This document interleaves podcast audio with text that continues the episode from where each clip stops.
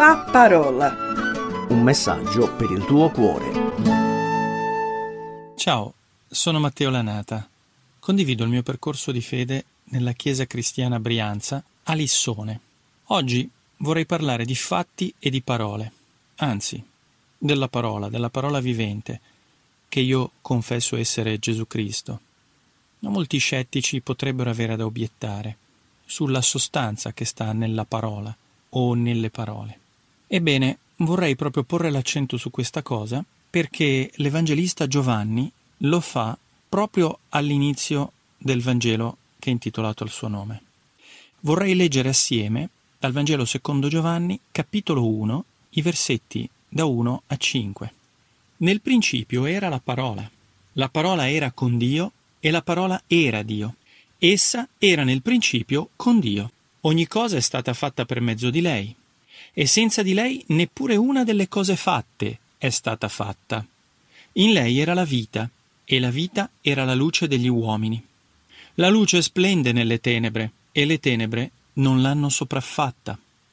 Questo prologo, potremmo definirlo, è molto denso di significati, sia per coloro ai quali piace un'esposizione piuttosto filosofica o piuttosto poetica, sia a quelli più materialisti. E adesso vorrei proprio dire perché. Porrò l'accento su quattro termini utilizzati da Giovanni. Parola, Dio, vita, luce. Trovo che siano collegati insieme ed è banale dedurlo perché vengono ripetuti nelle prime frasi del Vangelo.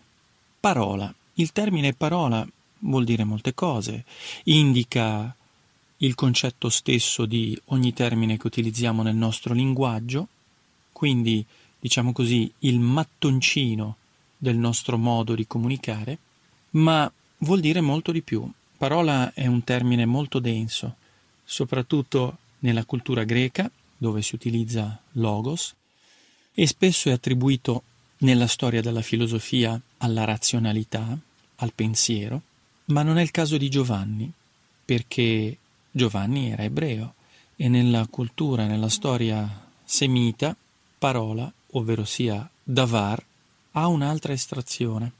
Vuol dire espressione, causa, legge, comando. Pensiamo un attimo al fatto che nell'Antico Testamento i dieci comandamenti sono chiamati Asseret Devarim, le dieci parole.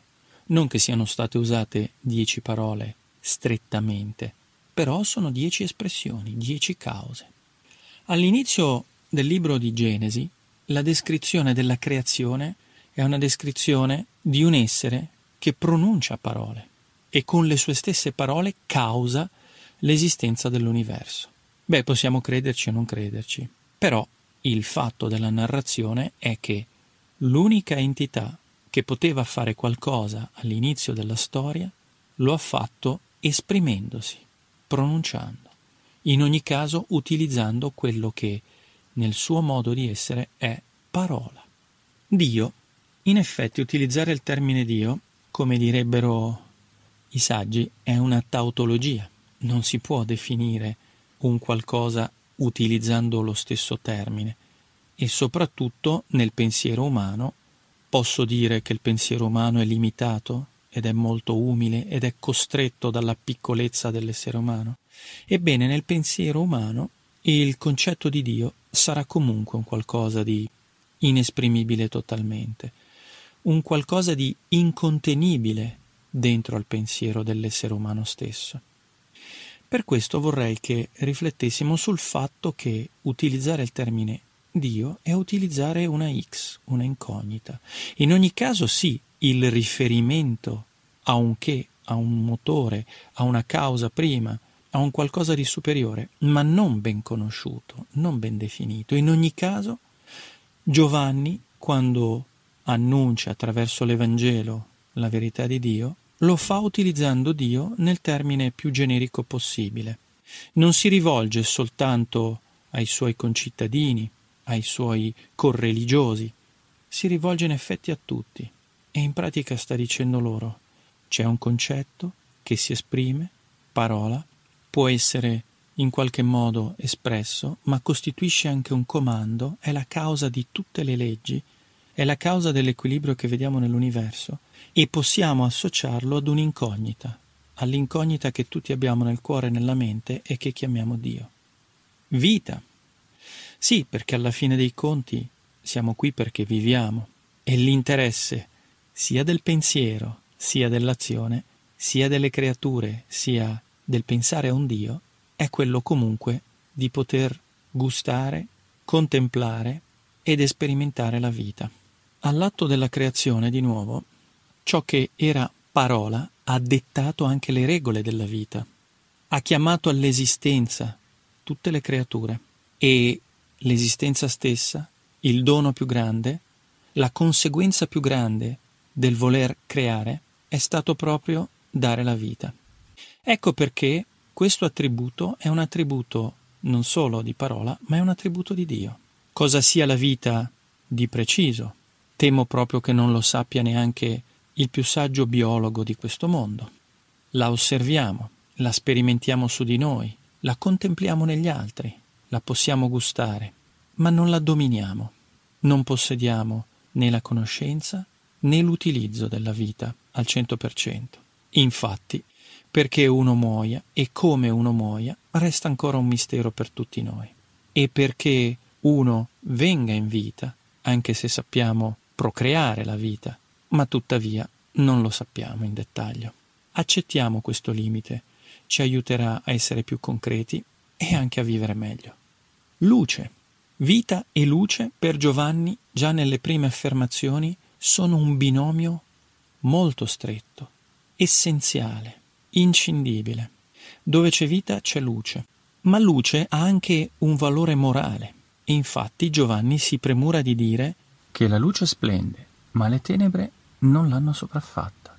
La luce vince, la luce sostiene la vita, è morale. La luce supera tutto questo. Alla fine dei conti è fonte di sostentamento della vita. Anche a livello fisico sappiamo che la luce può essere trasformata in energia mediante l'effetto fotovoltaico, anche per irraggiamento termico. La luce può essere trasformata in energia chimica con la fotosintesi clorofilliana. La luce è essa stessa un'onda elettromagnetica carica di energia. Fisicamente e anche nel nostro pensiero la luce ha un che di vitale e di essenziale nella nostra esistenza, ma ha anche un peso morale. In Giovanni si contrappone a tenebre. Tenebre in realtà non hanno nulla di materiale. Tenebra è semplicemente la mancanza di luce, quindi il vuoto più assoluto, il nulla. Potremmo dire che tenebra non è o non esiste. In ogni caso, alla luce vi è anche un equilibrio di relazione tra i viventi, mentre nella tenebra non c'è. A noi sta avere l'umiltà o il coraggio di stare nella luce o di scappare e nasconderci nella tenebra. Bene, questi sono, diciamo così, i concetti più grossi, o più grossolani se volete, che Giovanni desidera premettere per annunciare chi è veramente la parola con la P maiuscola, l'oggetto dell'attenzione di tutto quello che verrà descritto nei successivi capitoli, ovvero sia Gesù Cristo. Gesù Cristo è proprio quella parola, cioè colui che ha avuto e ha fatto le cose all'inizio, che ha espresso, comandato, chiamato all'esistenza, quindi Giovanni non fa altro che preparare l'attenzione del lettore preparare il cuore di chi vuole ricevere la vera vita, preparare gli occhi di chi vuole avere la luce, preparare la mente e l'anima a chi vuole accogliere Dio. Non rivela subito tutto, ma premette ciò che accadrà e ciò che verrà descritto per la nostra salvezza. Grazie per aver ascoltato questo pensiero e ti auguro di leggere tutto, Giovanni innanzitutto, come Vangelo e poi gli altri libri della Bibbia e gustare e vedere quanto è buono il Dio che si rivela attraverso la Bibbia. La parola. Un messaggio per il tuo cuore. Se ti è piaciuto questo programma, allora scarica l'app di CRC e scopri di più. Condividilo con gli amici.